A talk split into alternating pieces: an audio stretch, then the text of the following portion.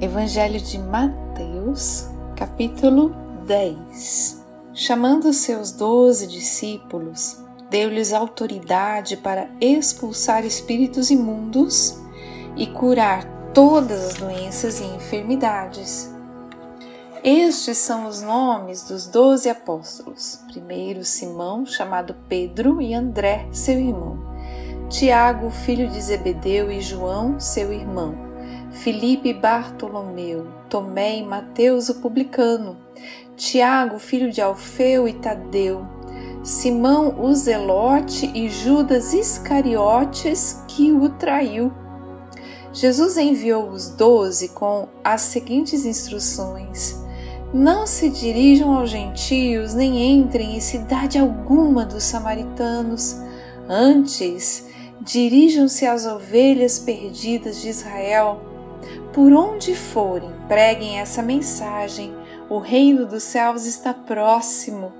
Curem os enfermos, ressuscitem os mortos, purifiquem os leprosos, expulsem os demônios. Vocês receberam de graça, deem também de graça. Não levem nem ouro, nem prata, nem cobre em seus cintos.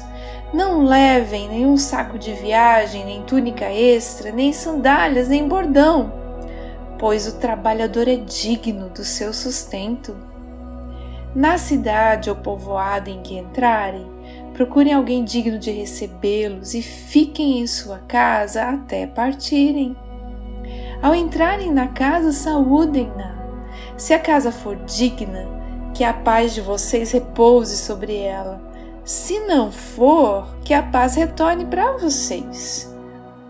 Se alguém não os receber, nem ouvir suas palavras, sacudam a poeira dos pés quando saírem daquela casa ou cidade. Eu digo a verdade no dia do juízo haverá menor rigor para Sodoma e Gomorra do que para aquela cidade. Eu os estou enviando como ovelhas no meio de lobos, portanto, sejam astutos como as serpentes e sem malícia como as pombas.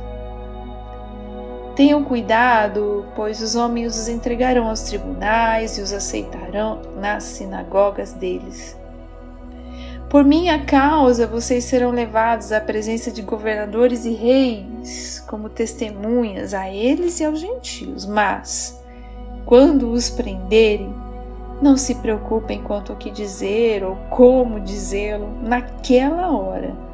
Será dado o que dizer, pois não serão vocês que estarão falando, mas o Espírito do Pai de vocês falará por intermédio de vocês.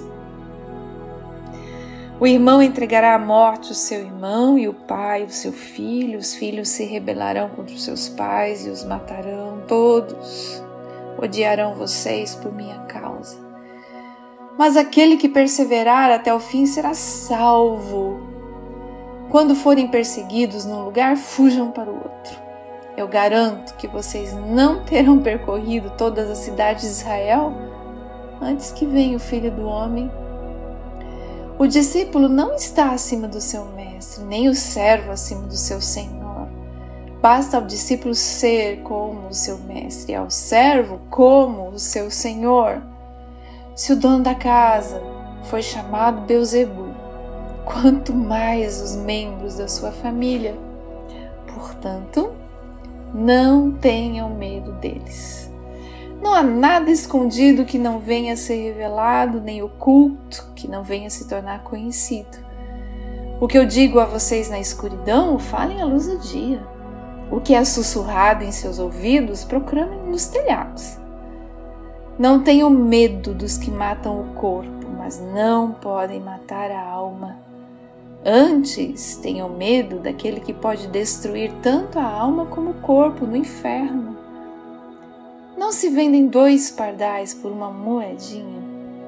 Contudo, nenhum deles cai no chão sem o consentimento do Pai de vocês. Até os cabelos da cabeça de vocês estão todos contados. Portanto, não tenham medo. Vocês valem mais do que muitos pardais. Quem, pois, me confessar diante dos homens, eu também o confessarei diante do meu Pai que está nos céus. Mas aquele que me negar diante dos homens, eu também o negarei diante do meu Pai que está nos céus. Não pensem que vim trazer paz à terra. Não vim trazer paz, mas espada. Pois eu vim para fazer que o homem fique contra seu pai, a filha contra sua mãe, a nora contra sua sogra. Os inimigos do homem serão os da sua própria família. Quem ama seu pai ou sua mãe mais do que a mim, não é digno de mim. Quem ama seu filho ou sua filha mais do que a mim, não é digno de mim. E quem não toma sua cruz e não me segue, não é digno de mim. Quem acha sua vida, a perderá. E quem perde a sua vida por minha causa, a encontrará. Quem recebe vocês, recebe a mim.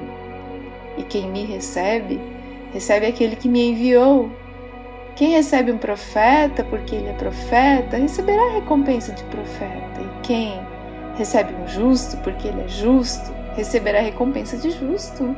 E se alguém der, mesmo que seja apenas um copo de água fria, a um desses pequeninos, porque ele é meu discípulo, eu asseguro que não perderá a sua recompensa.